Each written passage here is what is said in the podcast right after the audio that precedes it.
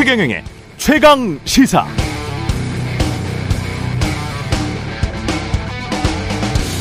네, 1960년 1월 서울역에서 밤에 완행 열차를 타려던 사람들이 몰리면서 31명이 깔려 숨지는 사고가 일어났었습니다.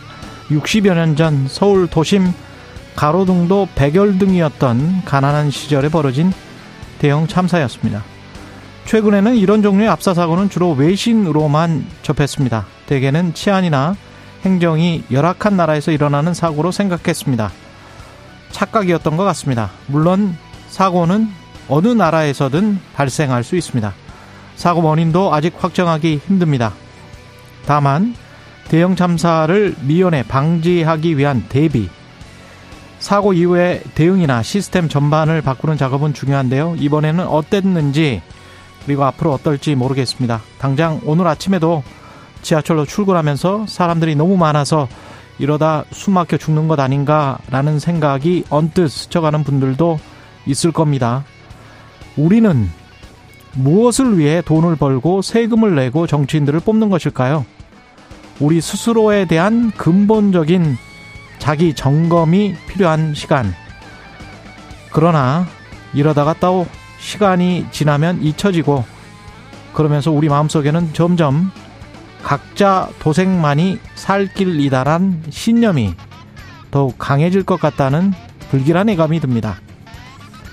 한두 번 이러는 게 아니라서요. 사랑하는 가족, 친구를 잃은 분들에게 깊은 애도를 표합니다.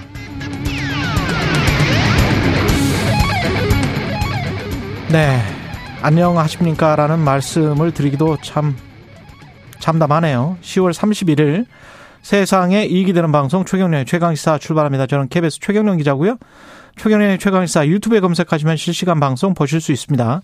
문자 참여는 짧은 문자 50원 기본자 100원이 드는 샵 9730 또는 유튜브 무료 콩 어플 많은 이용 부탁드리고요.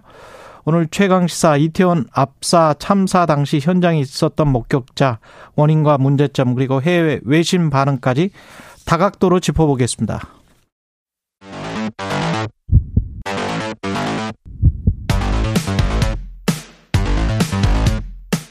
오늘 아침 가장 뜨거운 뉴스 뉴스 언박싱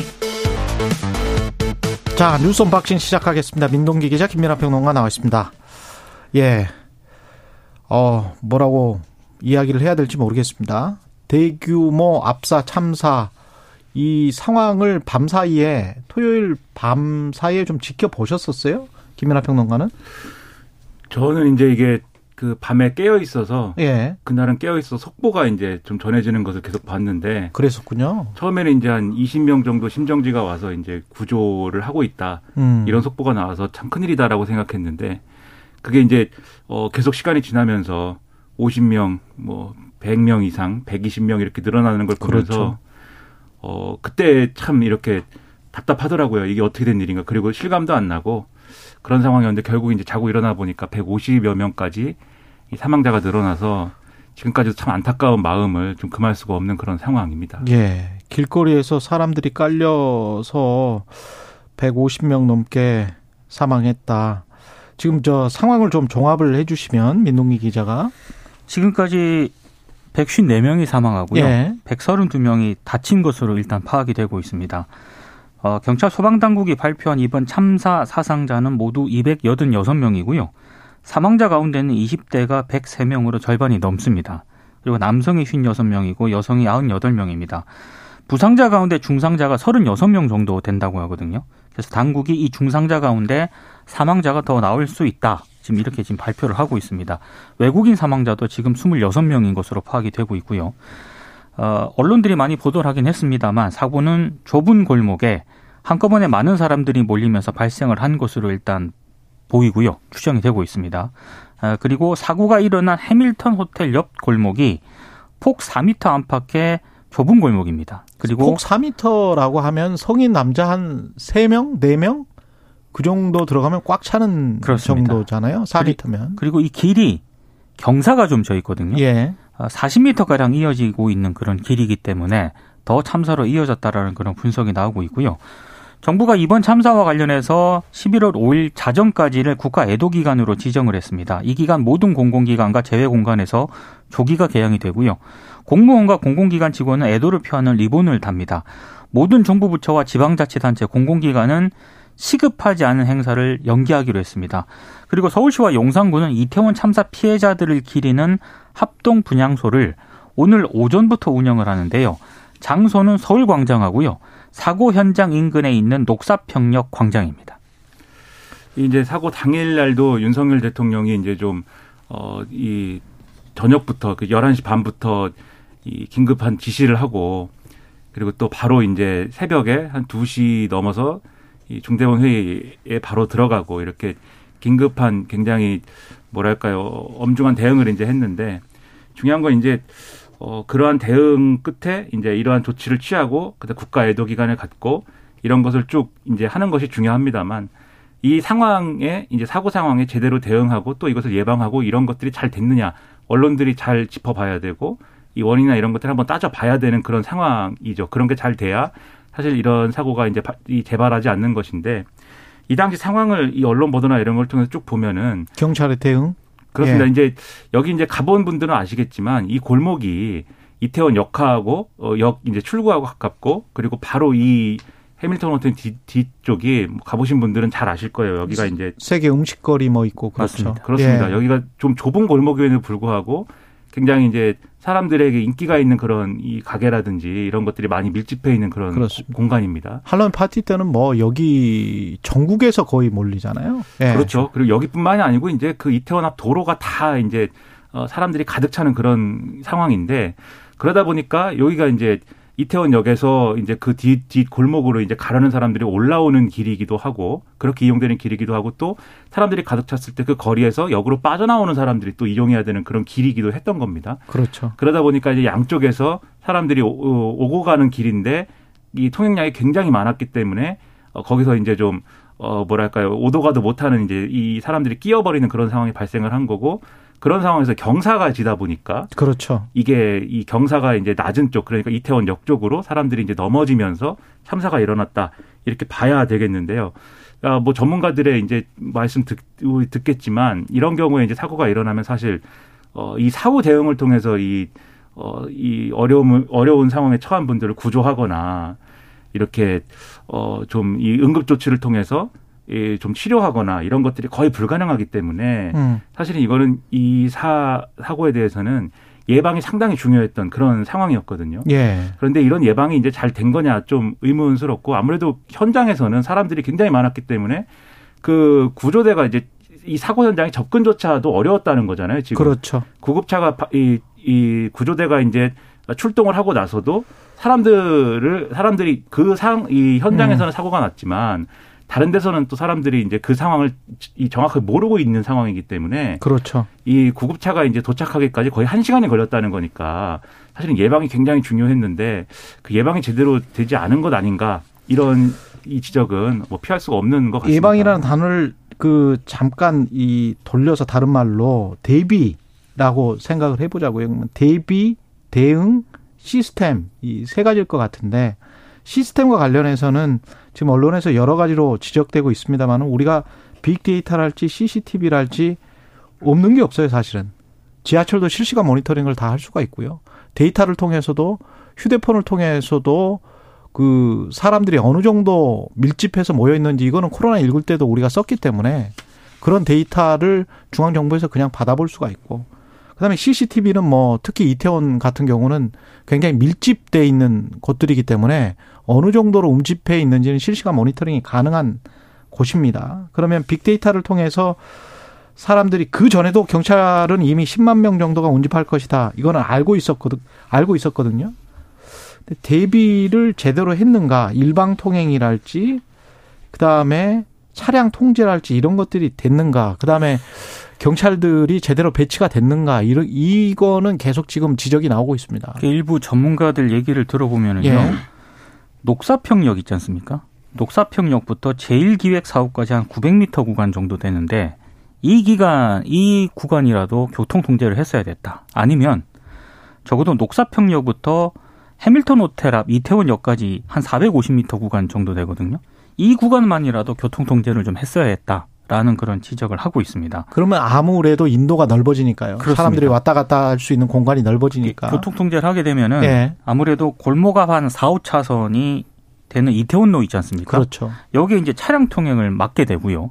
이렇게 되면은 보행자 전용 도로를 만들 수가 있거든요. 그렇기 때문에 약간의 공간, 공간의 여유가 있었을 것이다. 이런 지적이 나오고 있고 그리고 오늘 또 일부 언론 보도를 보니까 그 이번에 그 사고가 발생한 참사가 발생한 골목과 비슷한 너비의 좁은 통로에 수많은 인파가 몰렸던 지하철역이 있습니다. 그게 이태원역이거든요. 그렇죠. 그 이태원역에서는 사고가 일어나지 않았습니다. 근데 이, 이 언론의 분석을 보니까 지하철 역무원들이 사고가 발생하지 않도록 안내를 했고요. 어. 그리고 시민들이 안내에 잘 따랐다라고 합니다. 음. 그러니까 관리라든가 예방을 어느 정도 역에서는 했다는 그런 얘기가 되는데 어, 중요한 것은 이 역에서는 사고가 발생하지 않았다는 거죠. 예. 여러 가지 길거리에서는 지금 근데 외국은 안 그러냐고 하면 외국도 똑같이 경찰이 통제하고 뭐 심지어는 대형 스피커 위에 서서 수신호로 사람들이 갈 곳, 그 다음에 멈추지 말아야 할 곳들을 다 표시를 해주고 이야기를 계속 지속적으로 하는 거를 뭐 영상을 통해서 많이 보셨을 그러니까 거예요. 일본이라든가 홍콩 같은 경우에는 굉장히 관리 같은 거를 엄격하게 하고 있고요. 예. 그리고 미국 같은 경우에도 헬로윈 기간 동안 워낙에 이제 교통사고라든가 안전사고가 많이 발생을 하다 보니까 뉴욕시 같은 경우만 하더라도 이번 할로윈 기간 100곳의 거리를 교통을 제한을 했다고 합니다. 예. 특히 뉴욕시 같은 경우에는 2017년에 이 할로윈 기간에 한 트럭이 자전거 도로를 덮쳐서 8명이 사망한 사건이 발생을 했는데 이때부터 퍼레이드와 같은 행사 시 경찰 배치를 대폭 확대를 했고요. 그리고 뭐 플로리다주 같은 곳에서도 올해 헬로윈 기간 한 3.2km 구간에 자동차 진입을 차단을 했습니다. 그러니까 그 정도로 이제 교통 통제라든가 이런 것들을 굉장히 신경을 써오고 있다는 그런 얘기인데 우리는 그만큼 신경을 제대로 썼는가 이 부분에 대해서는 좀 많이 좀 점검도 해봐야 되고요. 반성도 해봐야 되고 그리고 정확하게 사고 원인과 함께 이 부분에 대해서도 원인 규명이 제대로 돼야 될 것 같습니다. 그런데 이상민 행안부 장관은 경찰을 미리 배치한다고 해결된 문제가 아니었다 이렇게 발언을 했거든요. 그러니까 저는 이렇게 참사가 일어난 지 이제 얼마 되지도 않은 시점에 뭐 예를 들면 과도하게 서로 뭐 비난을 하고 뭐 이런 얘기는 하고 싶지 않은데 유일하게 제가 정말 이거는 잘못됐다라고 하고 싶은 부분은 바로 이제 이상민 행안부 장관이 발언입니다, 사실. 그러니까 이상민 행안부 장관이 어제 이제 한덕수 국무총리 등과 이제 요 회의 끝나고 나서 두, 2시 정도에 이제 브리핑을 쭉 하는데 그 과정에 당연히 이제 기자들이 질문했을 거 아닙니까? 여기에 예. 이제 경찰이라든가 이렇게 관리할 수 있는 인력을 배치를 했어야 되는 거 아닌가 이런 질문에 대해서 예년과 이렇게 크게 어 다르지 않은 이제 인파가 몰린 것으로 파악을 하고 있고 그 예년 수준의 이제 경찰이 배치가 된 것이다라고 얘기를 했고 그리고 지금 상황은 어 이 경찰의 경력을 배치해 가지고 이것을 예방할 수 있었던 상황은 아닌 것으로 알고 있다라고 얘기를 하면서도 이제 인근에 집회가 있, 었지 않습니까? 네. 최근 언론 표현으로는 뭐 진보 보수가 거리로 나와가지고 광화문에서 집회를 한다 뭐 이런 표현을 매주 이제 쓰고 있는데 이상민 그, 장관은 소요 및 시위가 있었다 이런 표현을 썼습니다. 그렇죠. 예. 그렇습니다. 그래서 그것을 하기 위해서 경찰 경력이 분산된 측면이 있다라고 얘기를 했거든요.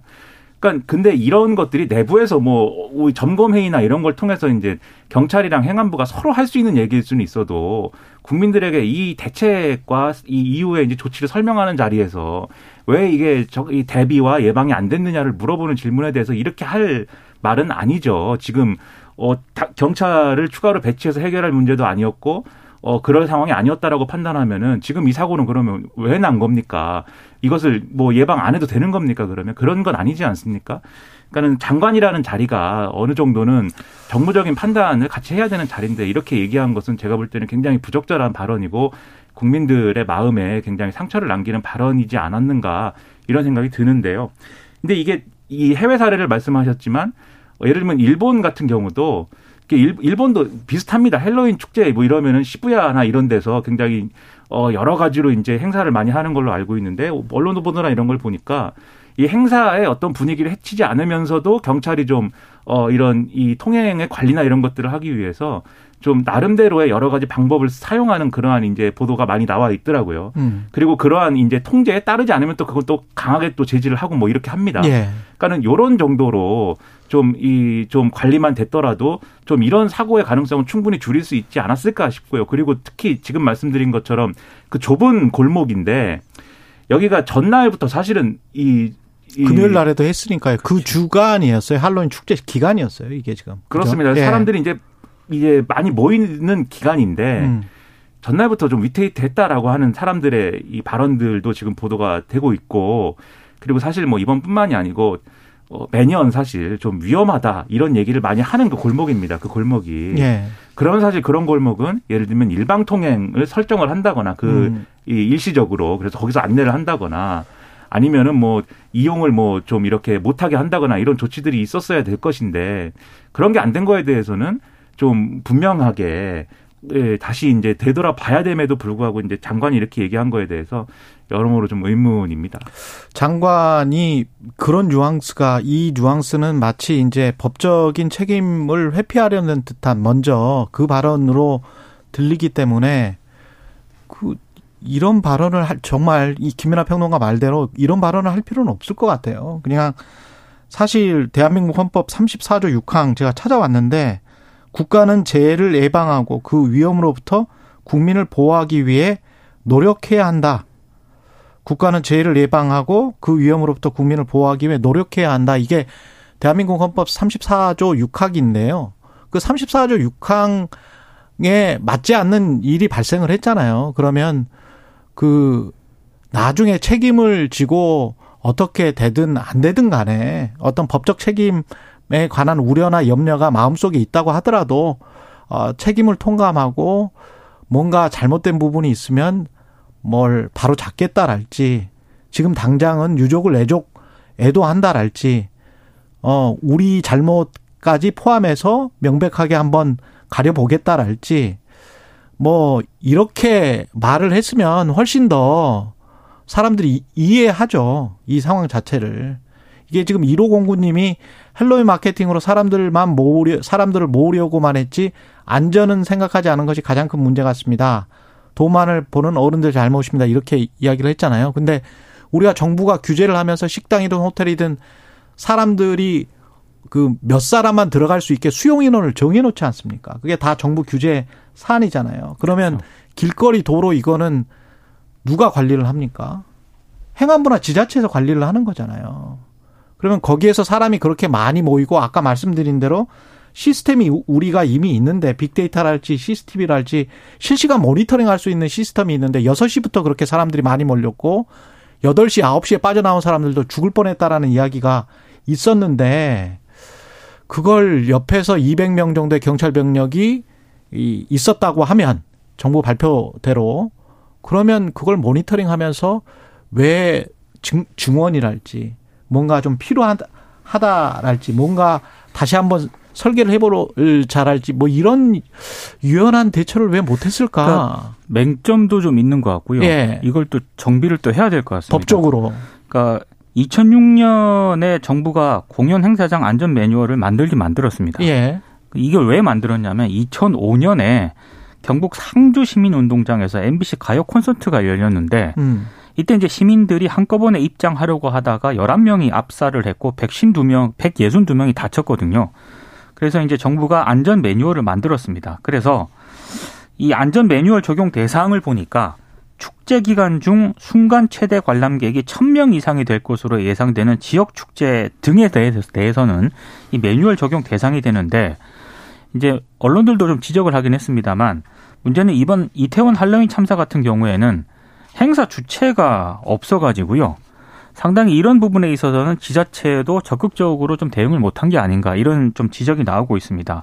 아, 좀 비교 대상이 아니긴 합니다만 지난 15일에서 16일 서울 용산구에서 지구촌 축제라는 행사가 열렸는데 이때는 지구촌 축제의 그 행사 주체가 이태원 관광특구 연합회라는 곳에서 주최를 했고요. 용산구가 후원을 했거든요. 근데 이 축제 때는 이태원역 인근 도로가 통제가 됐고 그래서 인파가 분산이 될 수 있었다라고 합니다. 음. 근데 이번 이, 이 할로윈 행사 같은 경우에는 행사 주체가 없었기 때문에 이게 지금 애매한 측면이 있다라는 그런 얘기인데 근데 그렇다 하더라도 이렇게 지금 김민하 평론가하고 최경영 기자께도 말씀을 하셨지만 10만 명 이상의 인파가 몰릴 것이라는 예상을 충분히 경찰도 했다면 좀 더 적극적으로 대응을 했어야 됐고 통제에 나섰어야 됐다라는 지적은 계속 나오고 있습니다. 그리고 이 매뉴얼 적용 대상 역시 이번에 좀 맹점으로 좀 지적이 되고 있는데 이 부분에 대해서도 보완이 좀 필요하다 이런 지적도 함께 나오고 있습니다. 그러니까 언론이 계속 이제 지적을 하는 게 이 매뉴얼이 있지만 그리고 이 매뉴얼에 그동안 좀 어떤 법적인 효력이나 뭐 이거 근, 법적 근거가 좀 부족하다고 해서 2019년 말에 관련 법안도 통과를 시켰습니다만 결국 그런데 행사가 예를 들면 공적인 어떤 주체라든가 또는 뭐 민간이 하는 것이라고 해도 뭔가 주체한 주체가 있지 않으면 이렇게 사람들이 뭐 많이 몰렸을 때 이 매뉴얼을 어떻게 적용할 것이냐는 지금 말씀하신 대로 빈 공간으로 좀 남아 있다라는 게 있는 것 같아요. 그러면 꼭 이제 뭐 이걸 또 뭐 법 개정이나 이런 것이 필요한 부분도 있겠지만 그 법 개정하지 않더라도 지자체 차원에서 이게 그냥 그렇죠. 이, 이게 뭐 이 올해 처음 있는 일이 아니거든요. 헬로윈 축제 때문에 사람들이 뭐 어 이 10월에 10월에 이제 중순 넘어가서 매 주말마다 이렇게 막 모여가지고 이 이태원이 막 사람들로 발디딜 곳 없이 되는 게 처음 있는 일도 아니고 매해 있는 일이라고 하면 이 기간에는 지자체가 특별히 이런 매뉴얼이나 이런 것들을 좀 더 적극적으로 좀 더 어, 안전한 방향으로 만들 수 있도록 하는 그런 조치를 알아서 취하는 그런 것들이 이제 있어야 될 것 같고 그런 것들이 자리를 잡아야 되는 거죠. 그리고 이, 이런 시기가 되면은 당연히 인근의 경찰이나 다 이제 신경이 곤두 곤두 서서 이제 좀 관리를 할 필요가 있는데 근데 이상민 장관 얘기가 별로 이게 상황 파악도 잘 안 된 거 아닌가라는 싶은 그런 대목도 있는데 예. 왜냐하면 서울교통공사나 이제 이, 이 교통 관련돼서 지금 설명하는 걸 보면은 이날 이제 이 이태원역 이용객 숫자가 13만 명이 넘는데 맞아요. 3년 전하고 비교해도 3만 명 이상 많았다는 거거든요. 예. 그러니까는 이게 이용자가 이 몰렸던 사람들의 인파가 이전과 비교해도 많았던 게 사실이지 않습니까? 예. 그런데 이걸 지금 경찰이 파악을 못한 거나 다름이 없거든요. 이상민 장관 말대로면. 예.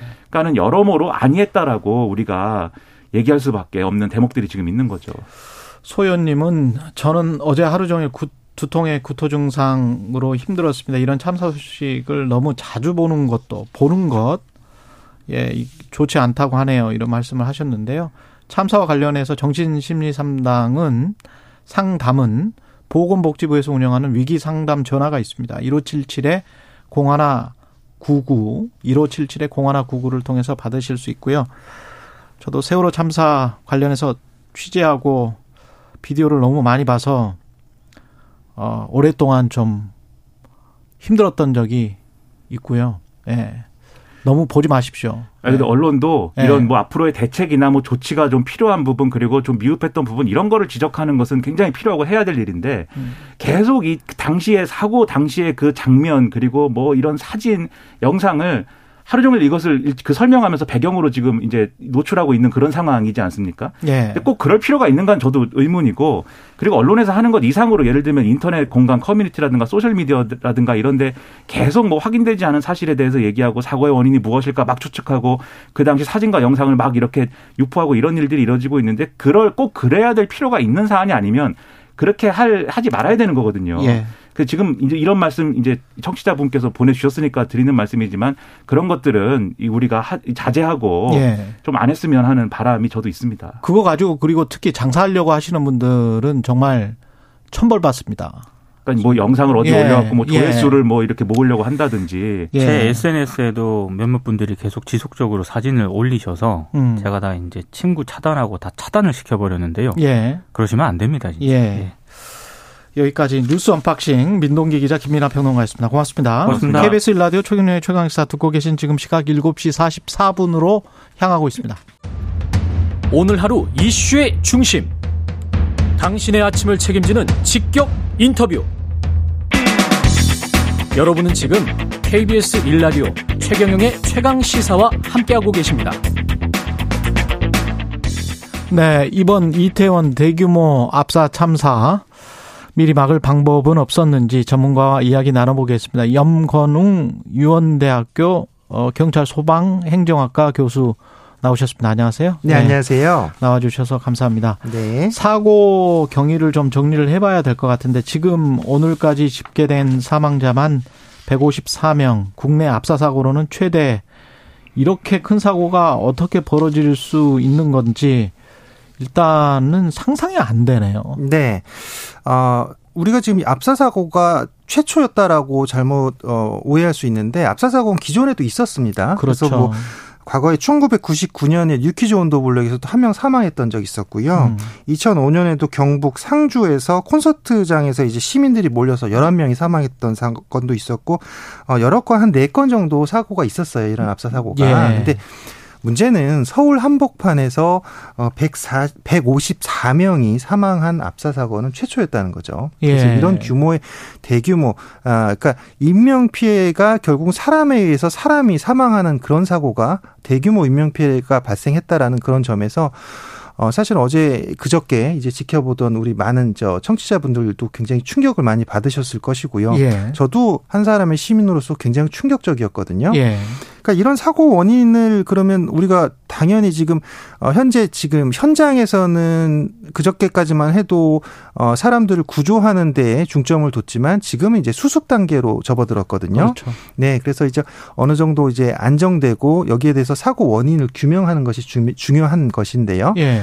근데 이거 사고 원인에 그럼 무엇이 있었냐라고 음. 봤을 때 이제 가장 첫 번째로 이제 어, 지목할 점은 그런 거죠.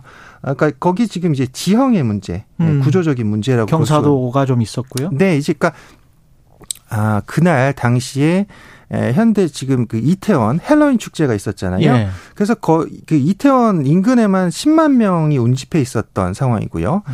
어 근데 그 거기서 이제 그 해밀턴 호텔 옆에 1번 출구 쪽에서 올라가는 그런 길인데, 예. 그러니까 거기가 이제 지름길 같은 거예요. 예. 그러니까 아쿠, 에, 그자 이태원으로 이제 지- 들어가서 행사를 즐기기 위해서 그 길을 무조건 통과해야 되는 것이고 제일 아. 빠른 길이니까 사람들이 가장 많이 이- 이용하는 곳이죠. 그렇군요. 근데 문제가 굉장히 좁은 지역이었다는 거죠. 그러니까 예. 길이가 이제 50m 그리고 폭이 한 5m에서 4m, 4m. 지금 뭐 이렇게 얘기는 하는데 예. 실제로 뭐 대통령께서 방문했을 때 뭐 5.4m다 이런 얘기까지 듣긴 했는데 그러니까 한 5m로 우리가 그냥 보고요. 예. 성인 남성이 뭐 한 두 명이 걸어갈까 말까 한 그런 정도라고 보시면 돼요. 그러니까 좁아요 그렇군요. 한마디로. 예. 네. 그러니까 어 굉장히 좁은 구역에서 이게 이제 T자 구조라고 보면 되거든요. T자 음. 그러니까 지금 제가 이게 화면이 보이니까 말씀드리면 그러니까 이런 T자 구조였던 거예요. 예. 그러니까 여기 지금 제 여기가 이제 지하철역 아. 1번 출구였고요. 예. 거기서 그나마 올라가는 거죠. 이렇게 예. 음. 올라가는데 여기가 T자 구조로 여기 또 이제 길이 좀 약간 넓은 길이 뒤 그렇죠. 있는 거죠. 그러니까 예. 여기가 오르막길이라고 보시면 되고요. 예. 어, 오르막길. 여기가 이제 내리막길이 되는 거예요. 음. 근데 여기서 이제 사람들이 여기서 이제 고정돼 있던 거죠. 음. 그러니까 어 저녁 그 그저께 저녁 10시 20분 경에는 여기서 이제 사람들이 이제 결국은 앞 앞뒤로 더 빠져나가지 못하는 그런 상황. 한마디로 뭐 그나마 좀 넓은 도로에도 사람들이 꽉 차 있었던 상황이군요. 네, 그렇죠? 맞습니다. T자 예. 구조에서. 그러니까 예. 이, 이 지역에 그러니까 수용할 수 있는 인원을 넘어섰다는 얘기예요. 훨씬. 넘어섰다. 가장 간단하게 말씀을 드리면 여기 말도 안 되니까 블록 딱 고정시킨 블록 딱딱딱딱 맞잖아요. 그런 식으로 사람이 고정돼 있던 거예요. 음. 앞뒤로 퇴로가 없는 거죠. 예. 출구와 입구가 없던 상황입니다. 아. 네, 그러다 보니까 이제 한 명이 넘어지고 또 연쇄적으로 넘어지고 이게 경사가 있다 보니까 분명히 경사가 좀 작용할 수밖에 없어요. 예. 생각보다 경사가 있거든요. 그러니까 여기서 넘어지다 보면 도미노 연쇄 현상이 일어나가지고 결국 사람이 아, 위에 위에 아래 깔리고 위에 계속 덮고 이런 상황에서 어, 밑에 있던 분들은 결국은 큰 압박을 받을 수밖에 없었고요. 그렇죠. 네, 그래서 결국은 이제 에, 그 지금 그러니까 결국은 아 지금 압사라고 우리가 표현하는데 압사가 뭐냐면 사람한테 깔려서 사망하는 경우를 그렇죠. 주로 얘기를 해요. 예. 근데 압사 같은 경우는 이제 두 가지 방식의 이제 지금 사망이 있는데 이제 첫 번째는 이제 어, 쇄골이 골절돼 가지고 여기 아. 횡격막이 예. 지금 압박받아 숨을 못 쉬게 되죠. 예. 그러면 결국은 심정지가 오게 됩니다. 음. 그런 케이스가 있고 아니면 어 이제 아까 말했던 쇄골 다 터지고 안에 있는 장기까지 다 터지는 거예요. 이게. 다발성 장기 손상이라고 하는데 대비를 진짜 할 수가 없었을까? 그 외국 영상들 보면 최근에 뭐 이번 할로윈 때도 시비와 거리를 일본 경찰들이 통제를 하고 있더라고요. 네. 그런 상황은 왜 연출을 우리는 못했을까? 네. 그것과 관련해서는 어떻게 생각하십니까? 그러니까 아까 말씀드린 구조적 문제도 있었고 음. 어, 현, 현행 지금 관리 주체가 없었다는 제도적 문제도 있었고 사람들이 예. 밀어 밀어서 뭐 사망에 이르지 않았나라는 지금 그런 것도 조사를 하고 있어 수사를 하고 있는 단계인데 예. 어, 경찰 병력에 대한 문제를 이제 제기하는 거죠. 일본은 경찰 뭐 병력이 잘 통제를 했는데 왜 지금 우리는 이렇게 통제를 안 했냐 뭐 이런 얘기들 지금 하고 있는 거잖아요. 예. 아, 지금 그러니까 외국의 사례를 우리가 좀 볼 필요는 있어요. 그러니까 외국도 할로윈 데이가 문제가 있긴 해요. 네. 여러 가지 뭐 이제 즐거운 축제다 보니까 또 거기서 기분 좋게 또 하다가 뭐 이제 뭐 예를 들어 뭐 어떤 뭐 폭력적인 행동이 나오기도 하고 이런 게 있거든요. 음. 그래서 이제 일본 같은 경우도 할로윈 데이 때 이렇게 합니다. 그러니까 1개월 전부터 캠페인을 벌여요. 그래서 음. 계도 활동을 벌이고 그다음에 당일에는 술을 판매를 안 해요. 아, 그래요. 네. 좋은 거 아닌가요? 오히려 즐겨라. 음. 대신에 술 먹으면은 우리가 뭐 결국 뭐 어떤 사고가 날 수 있으니까 과격해질 수 있으니까. 안전하고 네. 정말 재밌는 행사를 즐겨라라는 의미일 수 있잖아요. 예. 그리고 거기서는 이제 폴리스 라인을 설치를 또 합니다. 예. 앵커께서 말씀하셨던 대로 우리나라가 지금 2017년에요. 마찬가지 할로윈 행사가 계속 이어지고 있거든요. 음. 근데 그때는 이제 코로나 전이죠. 어, 그러다 보니까 그때 20만 명이었어요. 아까 이제 그저께 10만 명이었다 그랬잖아요. 2017년에 20만 명이나 있었어요. 네, 거기. 20만 명이요. 그때 이제 예. 20만 명, 그러니까 두 배죠. 두 배 인원인데, 어, 당시에 그 20만 명을 통제하기 위해서 경찰이 폴리스 라인을 설치했었거든요. 아, 아. 음, 근데 이번에 설치 안 했단 말이죠. 그리고 심지어 인원도 이번에 뭐, 최, 그니까 그날 당일날 인원이 뭐 지금 얘기가 다 달라서 그렇지만 뭐 130명이었다, 200명이었다 이런 얘기가 있지만 그렇죠. 뭐 최대 네. 200명이었다고 보고요. 치고 자, 200명이 10만 명을 통제하는 게 쉬울까요? 저는 차, 불, 불가능하죠. 어렵다고 봅니다. 예. 사실은 좀 어, 우리가 좀 더 많은 병력을 투입했으면 좋았을 텐데 음. 여기 지금 아, 그, 무- 그 문제를 계속 말씀드리면 폴리스 라인은 우리가 다른 말로 안전 통제선이라고도 해요. 예. 그러니까 폴리스 라인이 우리가 뭐 드라마 같은데 보면 범, 범죄 현장에서 그걸 막고서 뭐 이런 것도 보이지만 실제로 이런 행사에서 이 폴리스 라인이 설치되어 있는 것만 해도 질서가 정연해지거든요. 무슨 아. 무슨 얘기냐? 그러니까 이 이런 심리가 생기는 거예요. 거기 참여하는 시민들은 아 경찰이 여길 통제해주고 있구나. 음. 어 그리고 안심이 되는 거죠. 그러니까 오히려 경찰 통제를 잘 따라야겠구나. 라는 그런 심리적 안정감을 줍니다. 음. 네. 그러니까 그 설치하는 의미 자체가 굉장히 또 중요한 의의를 갖고 있다는 거예요. 우리가 그렇군요. 행사를 안전하게 통제하고 있다라는 의의가 있죠. 근데 만약 경찰 병력도 200명이 아니라 조금 더 많이 좀 투입하면 보여지는 경찰들이 많으면 또 안심이 되죠. 예. 어떤 예가 있나, 있냐면요. 우리 동네에서 밤에 무섭잖아요. 막 집에 가는데. 그렇죠. 순찰차가 하나 있으면 깜빡깜빡 불 켜주면, 오, 우리 동네 안전하네. 순찰도 해주는 이런 느낌 들잖아요. 음. 행사도 마찬가지거든요. 그러니까 음. 경찰이 그런 역할들을 해줘야 되는데, 근데 이제 단 지금 어, 경찰이 주체는 아닙니다. 그렇죠. 네, 그러니까 네. 행사의 주체, 예를 들어 뭐 지자체라고 치면 네. 아, 그 구청에 있는 공무원들하고 또 외주에서 용역으로 고용한 분들하고 이렇게 행사를 통제해야 돼요. 음. 그다음에 경찰은 요청하는 거예요. 예. 행사 있으니까 좀 도와주세요라는 개념이에요. 경찰에 네, 중앙정부에 요청하는 거군요. 그렇죠. 예. 그래서 그러니까 지금 경찰도 할 말은 있는 거죠. 음. 우리 요청에 의해서 병력 최선을 다- 최대로 최대로 파견을 했고 어 그래서 많이 지금 통제해줬고 지금 다 지원해줬는데 아, 지자체에서 요청을 더 늘렸어야 됐다. 네 근데 네. 아까 처음에 제가 말씀드렸죠 음. 이 행사의 주체가 없었다. 주체가 없었다. 네, 이 무슨 음. 얘기냐면 음. 아 이제 우리가 법상에 지금 공연장 재난 안, 안전관리 기본법이 있습니다. 20초밖에 안 남았습니다. 아, 지금. 그렇습니까? 예, 예. 네. 그래서 어쨌건 뭐 이런 제도적인 문제와 또 뭐 여러 가지 그 예방의 문제, 매뉴얼도 없었다. 이런 거에서 많은 문제점이 노출됐다라는 거죠. 그러니까 주체가 없을 경우에는 누가 이거를 관리를 할 건지 네. 그것과 관련된 법적 제도적 미비 사안이 있었다 이런 말씀이시죠? 네. 그러니까 네. 뭐 예를 들어 그런 것들 예. 만들어야 된다. 예. 염건웅 교수님이었습니다. 고맙습니다, 교수님. 예. 감사합니다.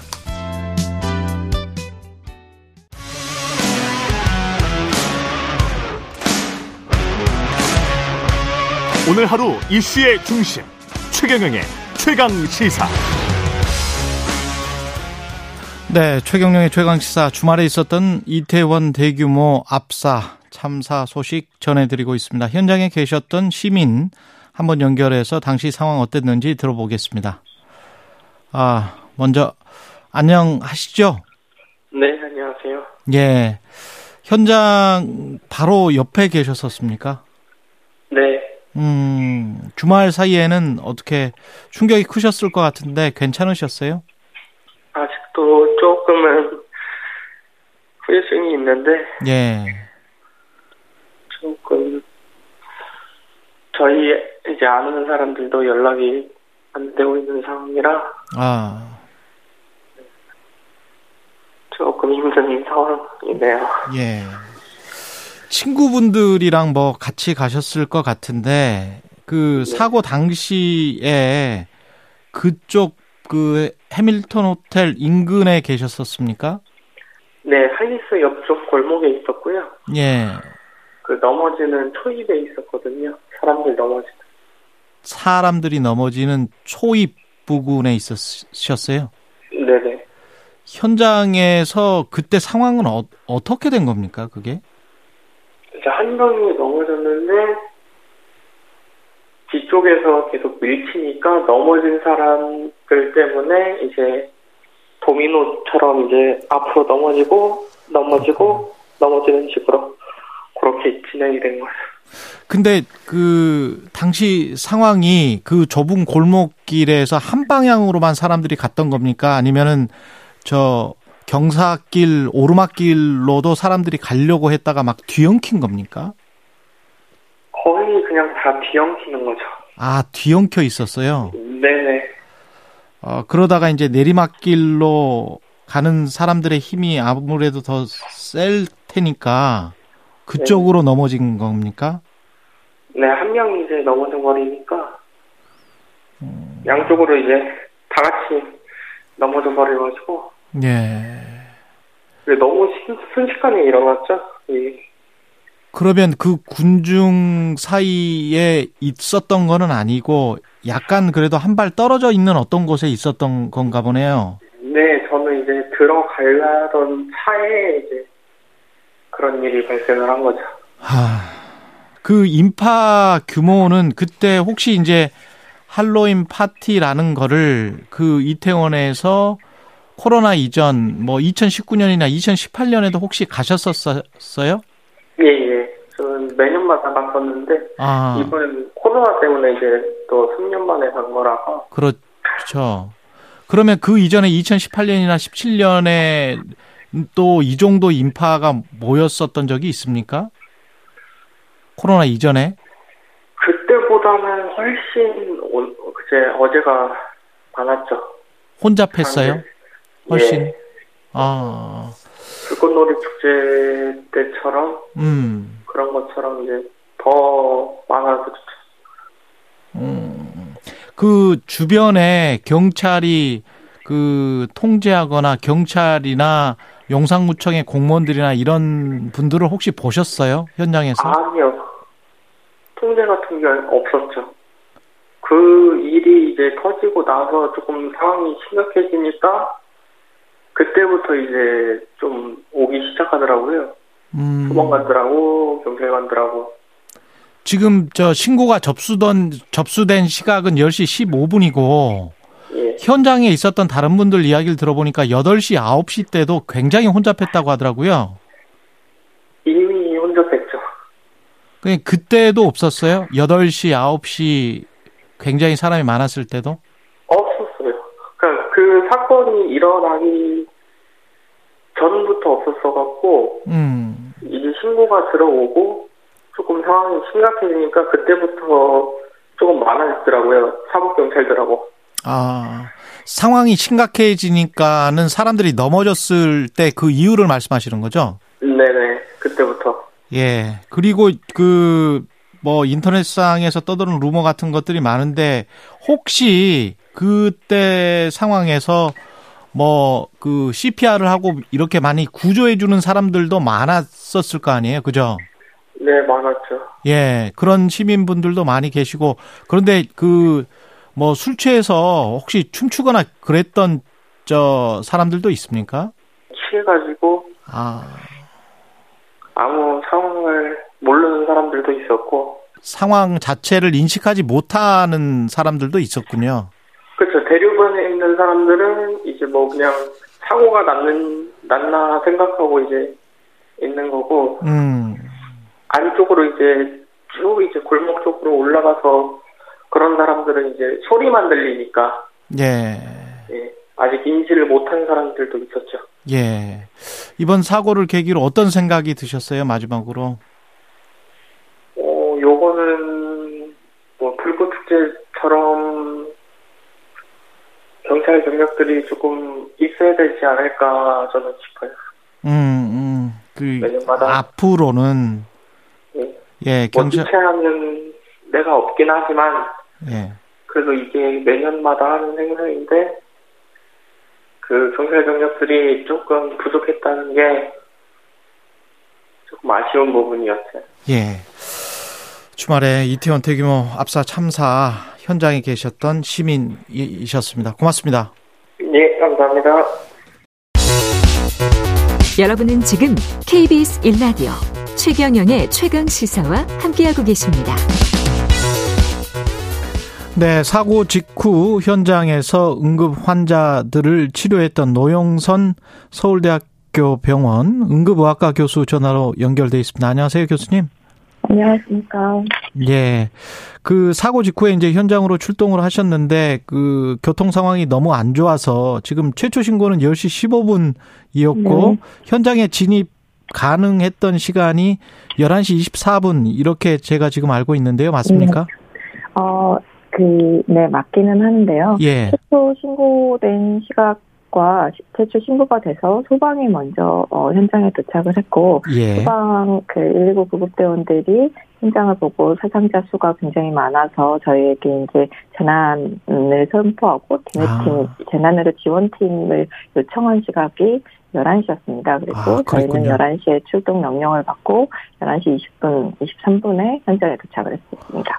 아, 최, 그, 교통 상황 생각하면 최단 시간에 도착을 하신 건데 한 20분 만에 도착을 했는데 네, 네. 응급 처치를 하기에는 그때 당시 상황은 어땠습니까? 이미 늦었었던 건가요? 어떻게 된 음. 건가요? 네, 사실 많이 어, 늦었습니다. 이게 이제 어 10시 20분에 최초에 신고가 되었을 때부터 아마 그 사건은 진행이 돼서 많은 인파들이 어 쏠려가지고 음. 많은 분들이 이제 압사가 되었었을 거고 그게 이제 어 그때 당시에도 많은 분들이 저 그 뭐 성색증을 보인다거나 이런 증상을 호소를 했었었는데 이미 이제 더 음, 위에 쌓이고 쌓이고 하면서 아, 아마 아래쪽에 있었던 분들은 이제 호흡곤란이 지속이 돼서 아마 사망을 하셨을 가능성이 조금 있고 어 저희가 현장에 도착했을 때에도 이제 그 구조하는 데까지 환자들을 구조하는 데까지 시간이 지연이 되었기 때문에 사실 많은 분들이 CPR을 하고 있었지만 어, 현장에서 어, 사망을 선고를 하였었습니다. 예. 호흡 곤란이 사망의 제일 원인이라면 중상자 중에서 지금 뭐 하루 정도 있다가 사망하시는 분들은 어떤 이유 때문에 사망을 하시는 거예요? 사실 많은 부분이 처음에 증상 자체가 어, 호흡곤란이었을 가능성이 있고요. 저희가 이제 이- 그 호흡곤란, 그러니까 호흡곤란이 생겨서 혈액, 심장이 멈추기 될 때까지 얼마 안, 심장이 멈추고 나서 얼마 안 되는 경우에는 CPR을 통해서 환자가 자발순환을 회복하는데 현장에서도 자발순환을 회복해서 병원에 입원하는 경우가 있었습니다. 아, 그런데 이런 환자들이 이제 어 자발순환을 회복했더라도 그 현장에서 오랜 시간 어 호흡곤란이 있었고 눌려 있는 있었던 압박지원고연이 발생을 했기 때문에 예. 다발성 장기 손상으로 진행을 해서 사망하는 경우들이 발생을 합니다. 그렇군요. 장기 손상으로 이어지게 되는 거군요, 이게. 네, 네, 네. 그러면 그 중상자 중에서 앞으로 사망자가 더 늘어날 수도 있겠습니다. 네, 석변하기는 어렵지만 그리고 저희 의료진들이 최선을 다하겠지만 예. 아마 조금 더 늘어날 가능성도 있다고 봅니다. 지금 59개 병원에 분산돼 있다고 하는데요. 사망자, 네. 부상자가. 네. 현재 시점에서 좀 더 지원이나 정비가 필요한 부분은 없을까요?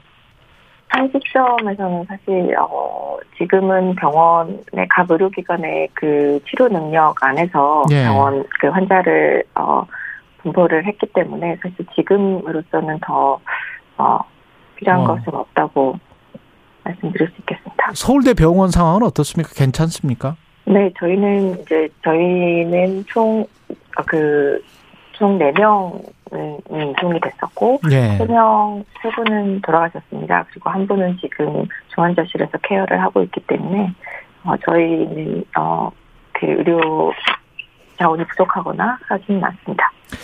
이런 경우에 뭐 다시는 이런 사고가 있어서는 안 되겠습니다만은 그 특히 여성분들이 남성보다 두 배 가까이 지금 사망자가 많거든요. 네, 네. 일단 이유가 뭔가요?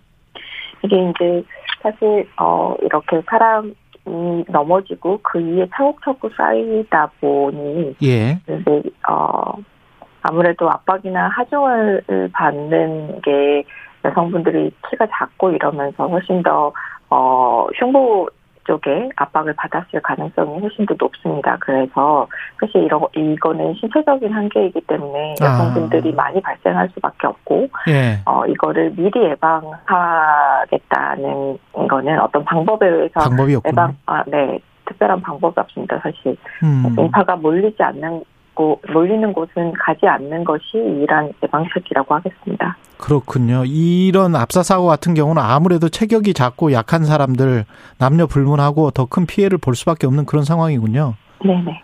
예. 현장에서 시- 일반 시민들이 CPR을 막 했었잖아요. 네네.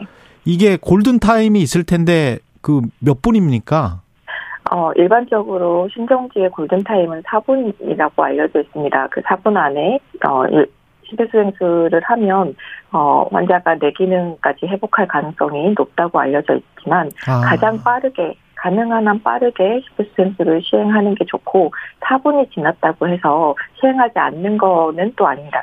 그 젊은 환자들 같은 경우에는 사실 10분 있다가 심폐소생술을 해도 뇌기능 회복까지 하는 경우가 간혹 있기는 하거든요. 그래서 작은 가능성이라도 놓치지 않으려면 사실 이제 환자가 명확한 사망의 징후가 없다면 현장에서는 가능- 의료진이 사망 진단을 하기 전까지는 일반인 심폐소생술을 시행해 주는 것이 어, 환자에게 조금 도움이 될 수 있다고 아. 말씀드릴 수 있습니다. 근데 사고 난 부상자를 옆에 다가가서 이제 심폐소생술을 하기에는 좀 이제 겁나고 두려운 측면도 있잖아요. 네, 맞습니다.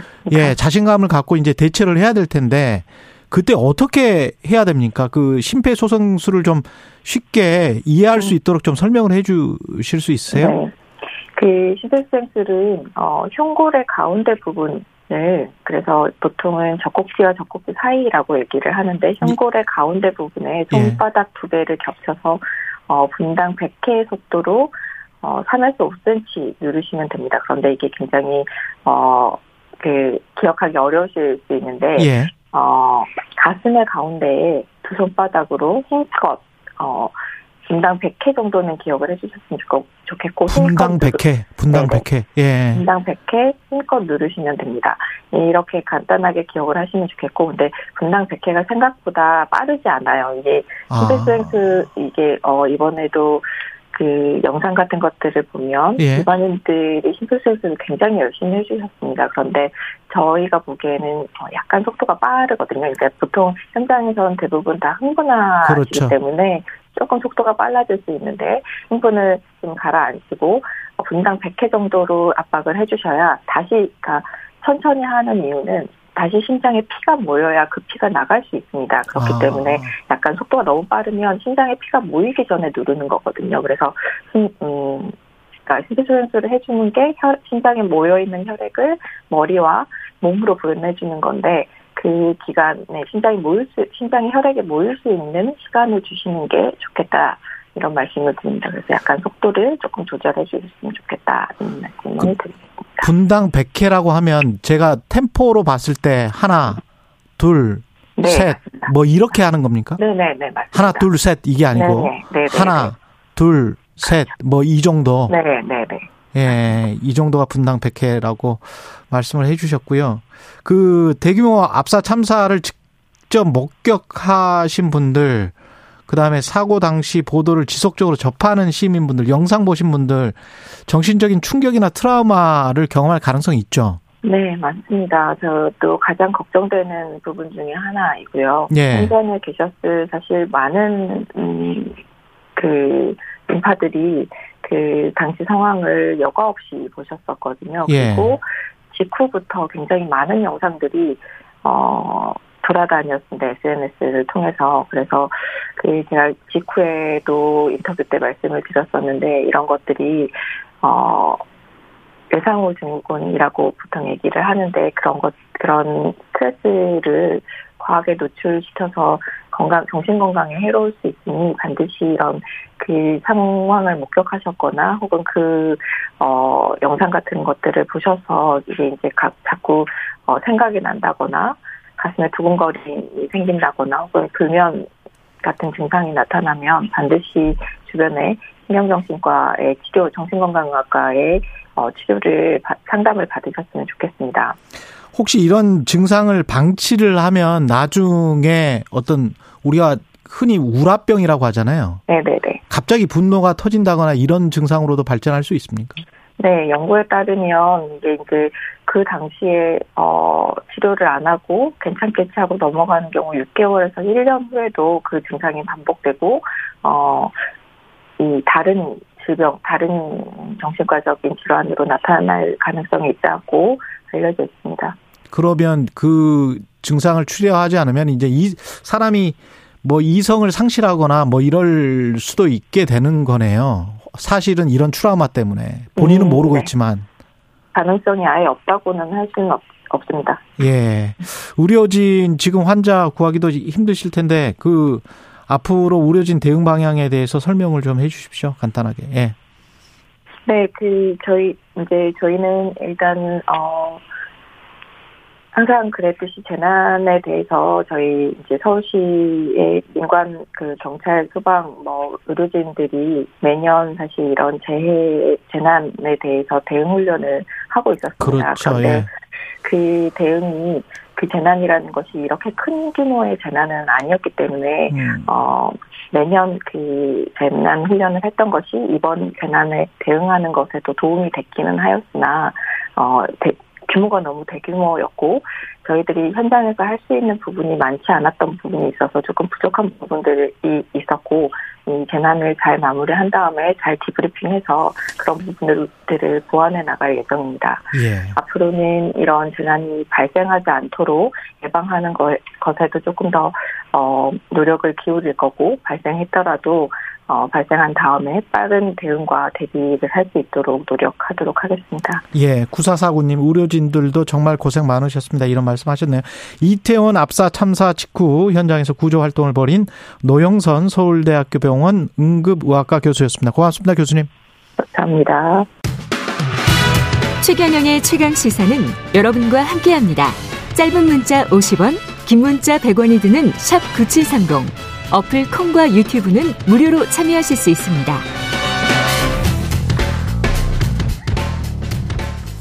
네, 이태원 대규모 압사 참사 관련 SNS를 중심으로 무분별한 정보와 영상이 유- 유포되고 있는데요. KBS 김기화 기자와 함께 문제점 짚어보겠습니다. 아, 어제부터 이제 계속 나오느라고 김기화 기자도 예. 예, 그렇습니다. 그 24시간 지금 방송을 하고 있는 것 같은데요. 금요일인 28일부터 지금 수만 명이 몰리기 시작해서 사실은 대형 사고가 날 수 있다는 우려의 목소리가 전부터 있었어요. 네, 그렇습니다. 토요일 날 참사였지만. 네. 예. 원래 할로윈 데이가 31일이지 않습니까? 예. 그래서 이제 그 전에 금토일이 있기 때문에 음. 그 주간이 이제 그 할로윈 데이 축제 기간 같이 약간 받아들여진 거예요. 예. 그래서 금요일부터 사람 인파가 많이 모였는데 그 당시에도 굉장히 많은 사람들이 모였고 사람들이 걷다가 넘어질 뻔했다 이런 증언들도 굉장히 많이 있었습니다. 금요일에도. 예. 예. 그리고 이제 이에 관련해서 전혀 대책이 없었던 게 아니냐 이런 지적들이 나오고 있는데 음. 실제로 이제 사건이 10시 15분에 첫번첫 신고가 들어오지 않았습니까? 근데 20시에도 그런 비슷한 일이 있었다는 거예요. 그래서 많은 분들이 위협감을 느꼈는데 이거에 대해서 이태원을 담당하는 용산구가 27일 그러니까 목요일이죠. 헬로윈 데 헬로윈데이 대비 긴급 대책 회의를 열긴 열었습니다. 그래가지고 코로나19 방역, 소독, 그리고 주요 시설물 안전 점검에 나선다는 내용의 보도 자료는 배포했는데 27일에 네 전날에 회의를 한 거예요. 네. 그런데 이 대규모 인파에 대한 대책이 없었습니다. 매년 이게 이- 있는 행사다 보니까 뭐 아, 괜찮겠지라고 생각을 한 건지 뭔지 모르겠지만 실제로 용산구 소속 직원들이 현장에 몇 명 나와 있었지만은 뭐 몇 명 나와 있는 거 가지고 는 그렇죠. 전혀 통제가 되지 않았던 겁니다. 그 아까 지금 저 경찰 행정학과 교수님 이야기는 지자체가 네. 이런 경우에는 경찰에 뭐 요청을 한달지 그렇죠. 그래서 더 대규모로 그 경찰 병력을 줘서 좀 통제를 좀 해달라 뭐 이렇게 했었으면 훨씬 더 나았지 않을까 뭐 이런 이야기를 하더라고요. 네, 그렇습니다. 예. 근데 이제 이상민 행안부 장관은 경찰이나 소방 인력을 미리 배치함으로써 해결될 수 있었던 문제는 아니었다. 이렇게 지금 주장을 했습니다. 예, 어제 오전 이제 중대본 긴급 회의에서 네. 나온 이야기고요. 기자들이 이제 현장에 기- 경찰 인력 제대로 배치됐냐 이렇게 음. 물었거든요. 그랬더니 나온 얘기가 예년의 경우와 비교했을 때 특별히 우려할 정도로 많은 인파가 모였던 게 아니다 이렇게 말을 했어요. 예. 그리고 경찰을 더 배치했더라도 참사 피할 수 없었을 거다는 취지의 발언을 한 겁니다. 그렇죠. 이 사람들이 그래서 이게 굳이 이렇게 말할 필요가 있는지. 그러니까. 왜- 왜냐하면 우려할 필요가 없었다고 하는데 우려할 수밖에 없는 일이 참사가 발생해버린 이유지 않습니까? 그렇죠. 그런데도 이렇게 말하는 거에 대해서 이해가 안 된다는 말이 많고요. 게다가 이 이유를 광화문 집회를 들었어요. 예. 집회 그, 그 집회 쪽 통제에 경찰력이 투입됐다. 음. 실제로 거기에 어, 광- 서울 광화문에서 보수와 진보 집회가 있었고 거기에 경찰 6천여 명이 투입이 됐거든요. 예. 근데 헬로윈 데이를 앞두고 그러면 인파가 많이 몰린 이태원은 어떻게 했냐라고 하니까 평소와 크게 다를 바 없는 인력을 배치했다 이렇게 말을 한 겁니다. 그런데 경찰도 스스로 그 전날 전전날부터 10만 명 정도 모일 거라고 예측을 했고 음. 이태원역에서 지하철에 몇 명이 드나들었는지를 보면 이제 몇 명 정도 예측을 하지 않습니까? 13만 명이었어요. 이게 이미 예측이 됐는데도 평시와 비슷한 수준이었다? 우려할 정도가 아니었다라는 게 이 행정 행안부 장관 이상민 행안부 장관의 말이 나온 이후- 이후부터 음. 많은 분들이 부적절한 게 아니냐 이런 얘기가 나오고 있습니다. 그리고 그 전날 예상을 하지 못했다고 하더라도 우리가 IT 인프라가 워낙 강한 나라이기 때문에 빅데이터를 통해서 사람들이 얼마나 많은 핸- 핸드폰이 그쪽에 밀집돼 있는지를 이미 수시를 받을 수가 있거든요. 그렇습니다. 예. 그 사실 뭐 빅데이터까지도 필요도 없어요. 예. 거기에 8시부터 이미 사람들이 꽉 찼었고 전날에도 몸이 둥둥 떠서 이게 서 있기만 해도 숨이 막힐 정도였다는 글 인터넷 글도 굉장히 많았고 예. 충분히 그, 이 매년 있었던 행사기 때문에 음. 그렇게 사람이 많이 있었고 통제가 필요하다는 것은 누구나 알 수 있는 상황이었습니다. SNS에서는 확인되지 않은 정보들이 지금 퍼지고 있는데 현 시점에서 체크를 해준다면 네. 어떤 팩트들을 체크를 해줄 수 있을까요? 일단 세 가지가 가장 크게 예. 어, 어, 이슈가 있는데요. 첫 짧게 말씀드리면 첫째 뭐 특정 유튜버나 연예인이 등장해서 사람들이 음. 몰리면서 많이 넘어졌다. 둘째 현장에서 마약이 발견됐다. 셋째 대여섯 명의 남자들이 고의로 밀었다. 밀었다. 이 세 가지가 지금 인터넷에서 가장 큰 화제긴 한데요. 해- 어, 초반에는 마약 이슈가 굉장히 얘기가 많았어요. 그랬죠. 왜냐하면 요즘에 이제 많은 분들이 그 마약 요즘에 대한민국의 마약 음. 이슈에 대해서 굉장히 관심이 많으시고 실제로 인터넷 커뮤니티에서는 어 인터넷에 가면은 이러이런 사탕을 줄 건데 이런 사탕 먹지 마라 이런 식으로 마약을 마약의 위험성이나 어떤 경각심을 높이려는 어, 이, 이- 말씀이었겠지만은 음. 기본적으로 아 마약이 많이 있을 것 같다 이번 헬로윈 데이 때 퍼질 것 같다는 사람들 경각심이 있었거든요. 이거와 합쳐져서 어, 언론사들이 어, 현장 사진, 그러니까 스케치라고 하죠. 현장의 그림을 이제 찍어서 송출할 때 바닥에 이렇게 주사기가 이렇게 있는 걸 찍어서 보냈어요. 아. 그게 어떤 주사기인지 는 모릅니다. 네. 이게 뭐 구조 활동에서 쓰인 걸 수도 있고 음, 그렇죠. 어떤 일로 쓰인 건지 모르겠지만은 현장에서 아스팔트에 떨어져 있는 걸 찍어서 내보내면 사람들이 이거 봐라 이거 마약 한 거 아니냐 그리고 음. 사람들이 앞에서 힘없이 픽픽 쓰러졌다 이런 증언들이 인터넷 커뮤니티에 돌면서 초반에는 마약 의심 신고 마, 마약이 의심된다는 이야기가 돌았는데 경찰에 그래도 기자들이 많이 물어봤어요 현장에서 마약 관련된 게 있느냐 물었지만은 경찰은 어, 마약 관련 신고는 한 건도 접수된 바가 없다 이렇게 선을 그었습니다. 연예인이 등장했다. 뭐 특정 유튜버 때문에 그랬다. 이거는 뭐예요? 아, 이거는 뭐, 거기 현장에서 보니까 유튜버들이 몇 분 많이 계셨던 건 예. 사실이긴 해요. 일부 유튜버들은 사고 현장을 실시간으로 어, 중계하듯이? 해서 어, 굉장히 많은 질타를 받기도 음. 했는데요. 어, 특정 연예인이 왔다는, 와서 뭐 몰렸다. 이거는 뭐 사실 아닌 것 같고요. 근데 음. 문제는 이제 사람들이 어, 특정 연예인이나 유튜버가 왔다. 그래서 그 사람들을 보기 위해서 몰리면서 사고가 났다 이런 식으로 어 사고의 원인이 마 직접적인 원인이 마치 그 사람인 음. 것처럼 얘기를 하고 있는데 이것 과- 관련해서는 어, 확인된 바가 없으니까 이거에 대해서는 어, 예단하시지 않- 않으셨으면 좋겠습니다. 그 다음에 뒤에서 대여섯 명의 남자들이 고의로 밀었다. 이거는 좀 심각하게 봐야 될 사항 중에 하나긴 합니다. 이 왜냐하면 영상이 있습니까? 예, 영상이 있고요. 예. 영상을 보면요. 뭐 사람들이 굉장히 많이 움직이기 때문에 음. 정확한 이동은 뭐 파악할 수 없지만은 뭐, 뭐 밀어 밀어 뭐, 뭐 이런 소리는 들기 밀어 밀어인지 뒤로 뒤로인지 헷갈릴 정도로 소리가 많이 들려요. 예. 그리고 어. 그 현장에 있었던 분들의 말에 따르면 뭐 남성들 몇 분이 아 우리 쪽이 더 힘세니까 밀어 이런 식으로 소리를 쳤다고 해요. 그 이후에 직후에 사고가 났고 대열이 무너지면서 내리막길에서 사고가 났다는 얘기인데 이거 같은 경우에는 이게 과연 사고의 지, 어, 직접적인 원인, 원인인지. 그러니까 트리거 같이 될 음. 수도 있지 않겠냐라는 얘기가 나오고 있는데 이것과 관련해서 경찰은 수사에 돌입을 했습니다. 이건 디지털 증거가 될 수도 있겠네요. 네. 그게 그, 그 장소, 그러니까 해밀턴 호텔 그 옆길, 네. 그 장소인 거는 확인이 됐습니까? 그건 이제 영상을 보면은 그 네. 내리막길에서 이제 소리가 들리는 게 자- 잡혔기 아, 때문에 그게 맞기는 맞아요. 네, 그, 그 현장은 맞긴 맞아요. 그래서 예. 경찰이 아무래도 지금 빠른 사고 원인 규명을 해야 되기 때문에 음. 디지털 긴급 분석 대상으로 어, 영상들을 어, 지, 지정을 했어요. 이게 이제 보통 이제 분석 대기 기간이라는 게 있거든요. 예. 그리고 이런 사안 같은 경우에는 대기 기간 없이 바로 증거 분석 절차에 돌입할 수 있어서 빨리 신속하게 결과가 나올 것 같고요. 경찰이 그래서 CCTV 확인 등을 거쳐서 인파 속에서 고의로 민 사람들이 있는지 확인해 볼 계획입니다. 그 다음에 SNS에 이렇게 저 확인되지 않은 영상, 그리고 밑에 댓글, 이거 댓글 아무렇게나 올리고 그러면서 서로 간에 상처를 주는데, 그걸 좀 멈췄으면 좋겠습니다, 이제. 이게 아무렇게나 뭐 생각 없이 이런 수준이 아니고요. 예. 정말 어, 고의적으로 누군가 유족이나 피해자들을 음. 이게 상처를 주기 위해서 악의적으로 어, 댓글 정도가 아니라요. 게시물을 써서 올리는 글들이 많이 확인되고 있습니다. 밤 사이에 SNS를 통해서 이, 어, 현장 영상이 일단 먼저 처음에는 퍼져 나왔어요. 물론 예. 이거 같은 경우에는 뭐 악의적인 의도가 없었다고 쳐도 왜냐면 현장 상황 이렇습니다라는 걸 알리기 위해서 트위터나 뭐 인스타그램 이런 걸로 많이 어, 현장 사진이나 영상이 퍼져 나왔는데 문제는 이제 희생자분들께서 누워 계신 모습이나 어, CPR 하고 있는 그래, 모습들이 어떠한 여과도 없이 모자이크도 없이 그대로 다 나갔다는 점이죠. 그래서 또 소리도 그 비명 소리, 음. 고통에 찬 그 외침 같은 것이 그대로 담겨 있기 때문에 이런 것들은 좀 유포를 자제해야 된다는 얘기가 있고요. 그리고 아까 아까 말씀드린 대로 어 일부 커뮤니티, 뭐 일베나 뭐 DC 인사이드 이런 대형 커뮤니티에는 어 희생자들을 조롱하고 어, 혐오하고 따라하고 뭐 이런 어, 입에 담기도 어, 힘든 그런 악성 어, 게시물들이 많이 퍼져가지고 이것과 관련해서는요 이 대한 신경 정신의학회 예. 정신의학회가 어, 현장 영상 유포하고 이런 혐오 표현 자제해달라라고 촉구도 했는데 경찰도 이와 관련해서 엄정 대응하겠다고 밝혔습니다. 예. 예전에도 이런 어, 악성 댓글이나 악성 게시물로 인해서 징역형을 선고받은 사례가 있으니까요. 어, 이런 것들은 좀 쓰지 않으시고 자진해서 지워주시기 바라겠습니다.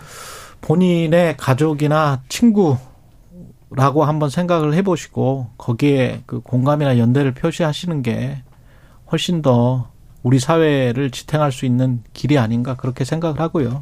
제발 하지 마세요. 그런 일은. 예. KBS 김기아 기자였습니다. 고맙습니다. 고맙습니다. KBS 일라디오 최경영의 최강사 2부는 여기까지고요. 잠시 후 3부에서는 해외 할로윈 사건 사고 짚어보겠습니다.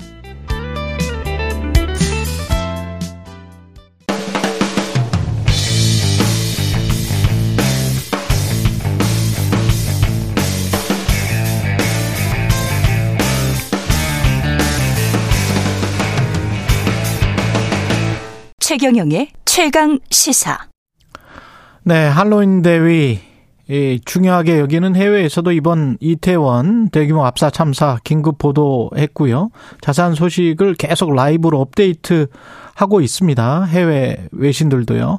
신혜리 뉴스포터 에디터 연결해서 주요 외신 반응 들어보겠습니다. 안녕하세요. 네, 안녕하세요. 예, 어떻게 보도하고 있습니까? 네, 어, 일단, 어, 뉴욕타임즈나 CNN, 뭐, 워싱턴 포스트, 이런 외신들이 일제히 breaking news로 이 사건을, 어, 정말 분단위로 속보창을 띄어, 띄워가지고 보도를 하고 있습니다. 이 특히 제가 이제 이 당시에 이태원에 낮에 갔었는데, 그때 그 외신 기자들이 그 스케치 기사를 쓰는 모습도 보였고요. 예. 그 당시 뭐 CNN 같은 경우는 정말, 어, 현장에 가서, 에, 실시간으로 라이브 하는 모습도 보였는데요. 일단 워싱턴 포스트 기사를 보면 워싱턴 포스트 같은 경우는 워싱턴 포스트는 기자 8명이나 투입을 해서 이번에 이 서울의 압사 사고를 보도했습니다. 이게 과연 어떻게 일어났나라는 기사를 한 10개 정도 냈고요. 아. 아, 네. 특히 라이브 업데이트로 아예 그 속보창을 메인에 띄어서 알렸습니다. 예. 아, 이게 이제 코로나19 관련해서 이 방역 규제가 풀린 뒤에서 처음 열렸던 헬로윈 아, 행사여서 더 많은 사람이 몰렸다는 점에 주목을 했고 한국뿐 아니라 다른 나라에서도 이 같은 흐름이 보였다고 얘기를 했는데요.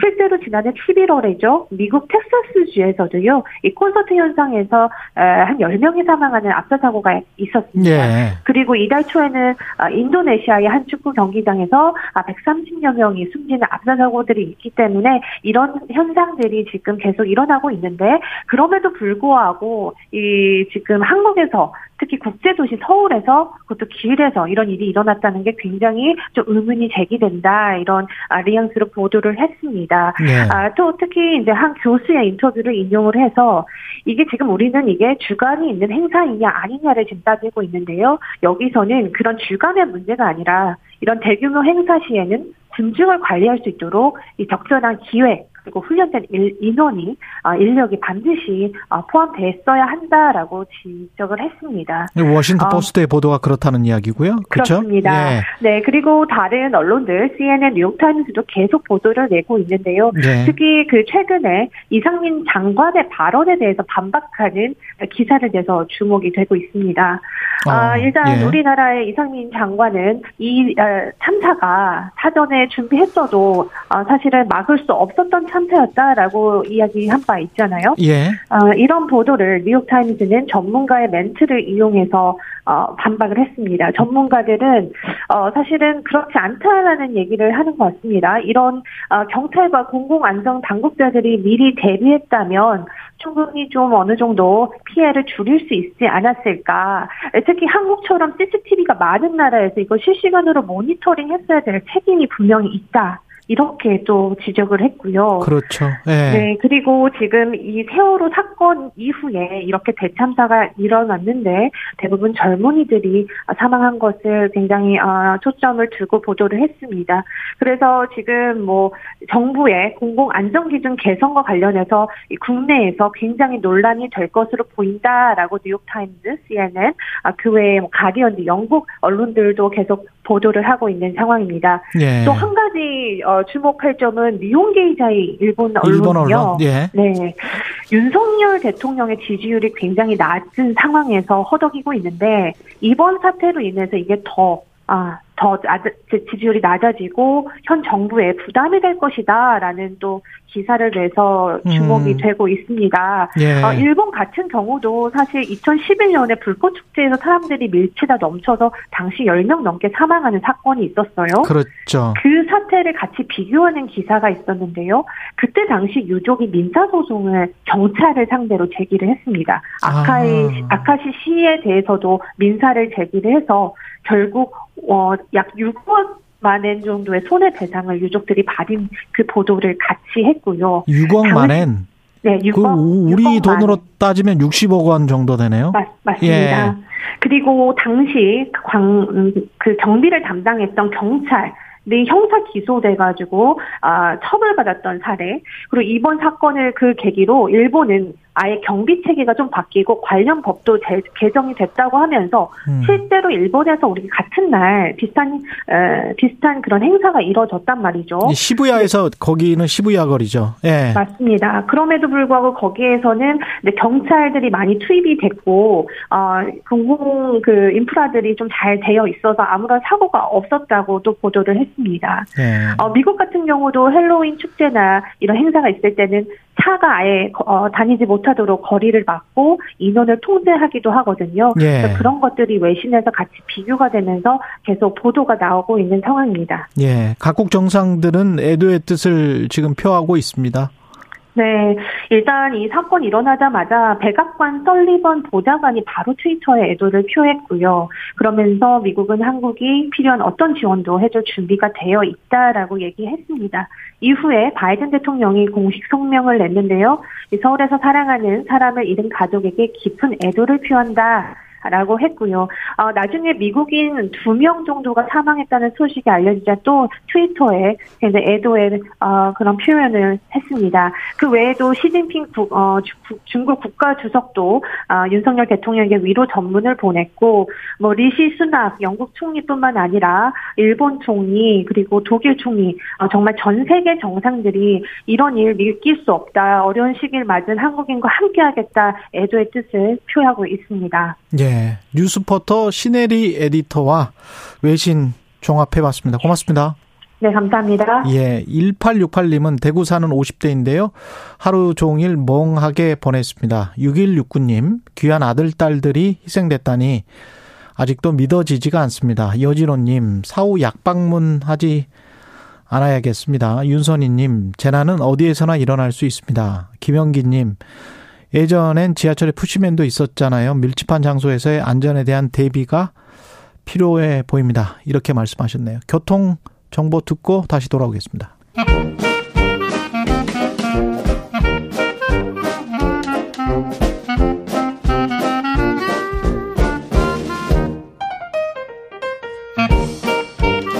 네, 최경련의 최강시사 월요일은 경제합시다 코너가 있는 날인데요. 오늘은 뒤로 좀 뺐습니다. 예, 서강대학교 경제대학원의 김영익 교수 나와 계십니다. 안녕하세요. 예, 안녕하십니까. 예, 대통령이 주재한 제11차 비상경제민생회의 어떠셨습니까?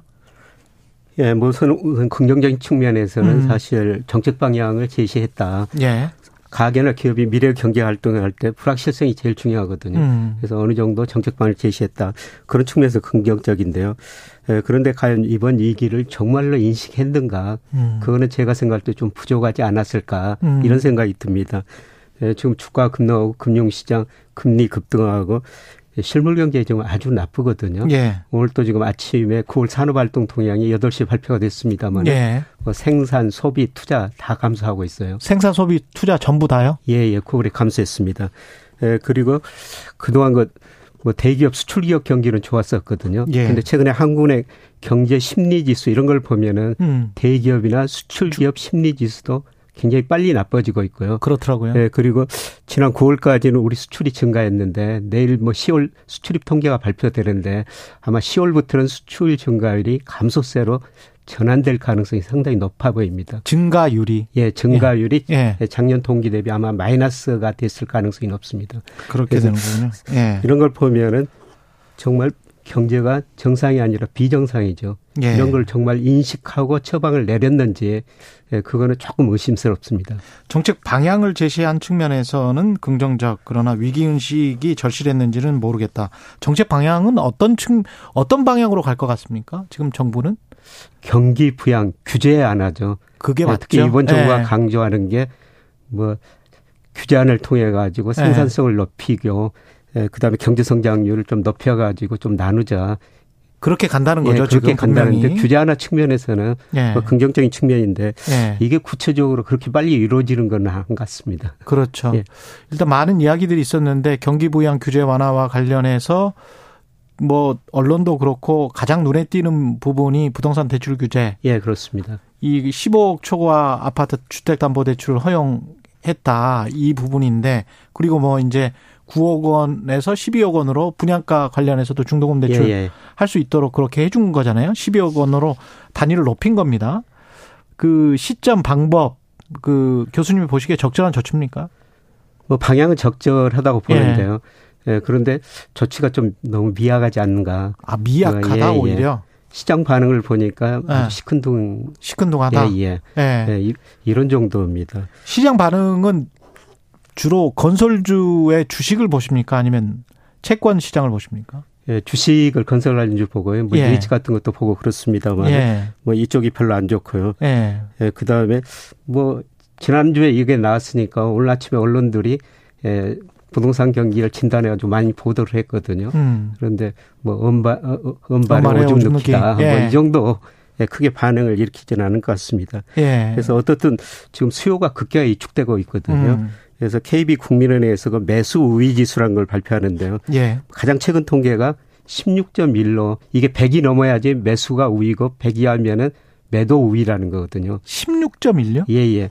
2003년부터 주관으로 이 통계를 발표하는데 역사상 최저치입니다. 예, 그만큼 아, 100이 기준점인데 16.1요? 예, 전국 평균 16.1로 나오고 있어요.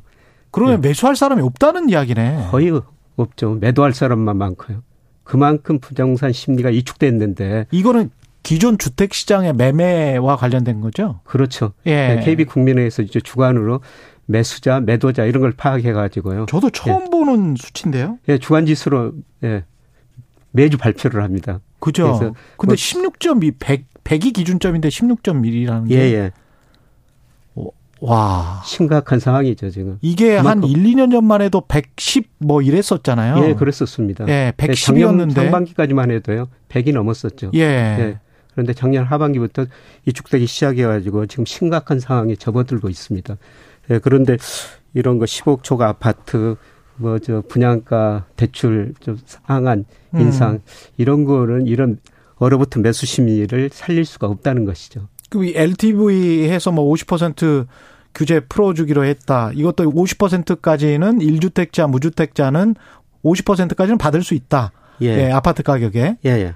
근데 그것 정도도 안, 안 된다는 거잖아요. 예, 그렇죠. 예. 예 결국 앞으로 집값이 오른다고 생각해야지 사람들이 집을 뭐 주택 시장에 참여할 텐데요. 결국은 가격이다. 예. 이만큼은 심리가 떨어졌고 지금 금리가 굉장히 높지 않습니까? 예. 예, 그리고 또 DSR이라고 총부채 올리금 상환 부담 비율. 그렇죠. 이거는 그 40%로 그대로 묶어놨어요. 음. 예, 그래서 소득이 낮은 사람은 예, 집을 그 사고 싶어도 예. 예, 빌릴 수가 없는 거죠. 그래서 단순한 예를 한번 들어볼까요? 예. 예, 지금 저 40년 만기가 최장 대출 기간입니다. 40년 만기가 예. 있군요. 그래서 어떤 아파트가 16억이가 인다면은 8억까지 대출할 수가 있거든요. LTV 그렇죠. 50%니까. 예. 예, 그런데 뭐 40년 올리금 균등 분할 상환한다. 금리가 5%다. 그러면 매월 이자 부담이 386만 원이에요. 386만 원이에요? 근데 DSR 40%를 적용하려면요. 예. 이거를 대출 8억을 대출 받으려면은 좀 뭐 큰 금액입니다만 음. 월 소득이 964만 원이야 됩니다. 월 소득이 예, 예. 예, 그런데 지난 2분기 통계청 우리 가구 소득 보니까요. 483만 원입니다. 예. 예. 964만 원이 넘은 거는 약 20% 정도 가구 소득이 불과해요. 예. 그러니까 뭐 상위 20%만 이 돈을 대출받을 수가 있는 거지. 근데 그 상위 20%도 900 한 40만 원 중에 월 소득 중에 한 350만 원 86만 원. 예. 386만 원? 예, 예. 그러면은 그럼 거의 400만 원이네. 예, 예. 그러면 그 400만 원 주고 나면 한 4, 500만 원 남는다는 이야기. 예, 최고 소득자가 상위 최고 20%. 상위 20%. 예, 예. 예. 그렇게 해야 16억짜리 아파트를 8억 원 대출 받아서 살 수 있다. 예. 40년 만기 대출. 그렇습니다. 지금 아까 금리는 몇 퍼센트로 계산했어요? 5% 가정했습니다. 5%면 굉장히 싼 건데요, 지금 현재는? 예. 지금 우리가 주택담보대출 금리가 지금 많이 올랐죠. 네. 이게 2020년 8월 달에 2.4%였어요. 한 그랬죠. 2년 전에. 예. 예, 그런데 지난 9월 달에 평균이 4.8%였고요. 예. 아마 10월 달에도 금리 인상하고 아마 더 뭐 5에서 7% 정도까지 은행에 따라 다르겠지만 올랐을 것 같습니다. 이게 주택담보대출은 개인의 신용도랄지 이런 거랑 상관이 없잖아요. 예, 그렇습니다. 그냥 자산 가격을 보고 예. 그 아파트 가격을 보고 그렇게 해 주는 거잖아요. 예, 그죠? 예.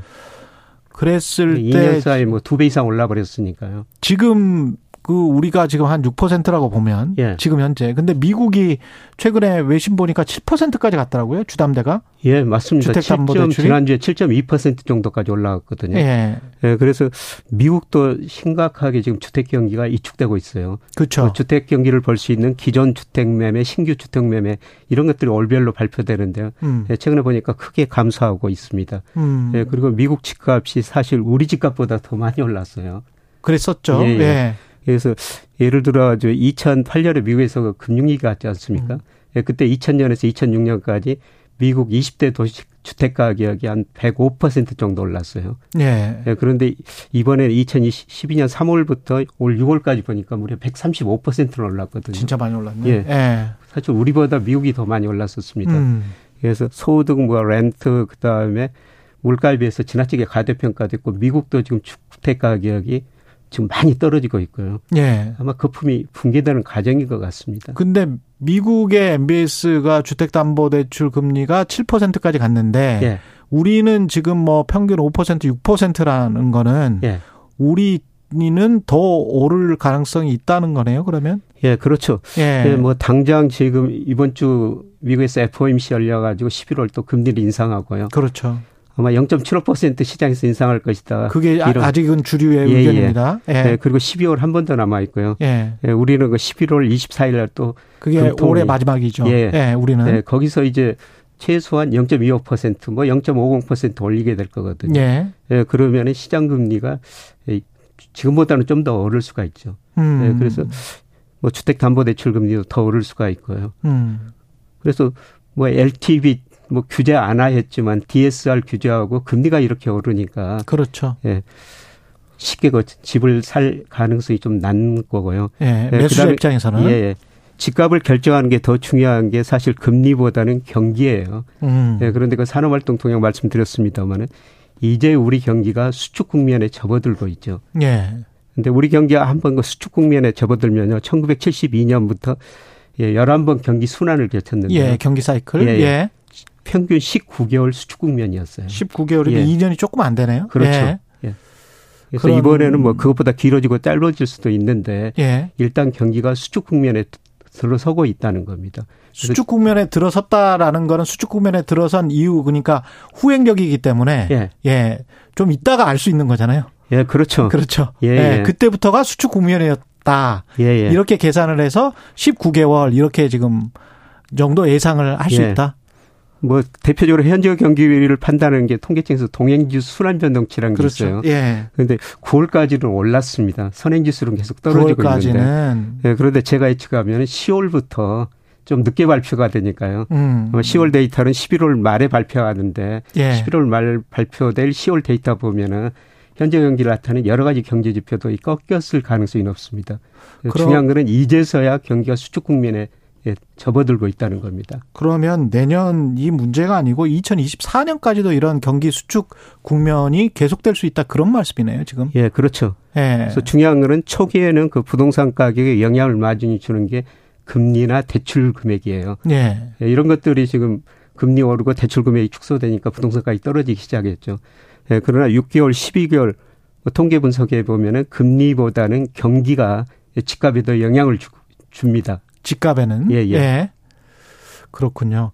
그러면 정부는 어떻게 해야 됩니까? 50점 플러스 알파 같은 경우는 레고랜드발 이 채권 시장 불안 때문에 했었고 그때 그 상황에서 증권사들이 자체적으로 이제 민간 민간 펀드로 하려고 했었는데 예. 정부랑 같이 근데 그게 좀 잘 안 되는 것 같으니까 한국은행이 직접 RP를 지금 매입해 주기로 했었잖아요. 예, 그렇죠. 한국은행 RP도 매입해 주고요. 예. 예, 그동안 저 한국은행이 돈을 어- 빌려줄 때 담보로 잡는 게 국채, 한국은행에서 바- 발표하는 통한증권이었는데요. 예. 이거를 저 은행채나 그 다음에 에, 우리가 한정 같은 예. 공공회사들이 발행하는 채권까지 담보로 잡고 예. 예, 돈을 더 빌려주기로 했죠.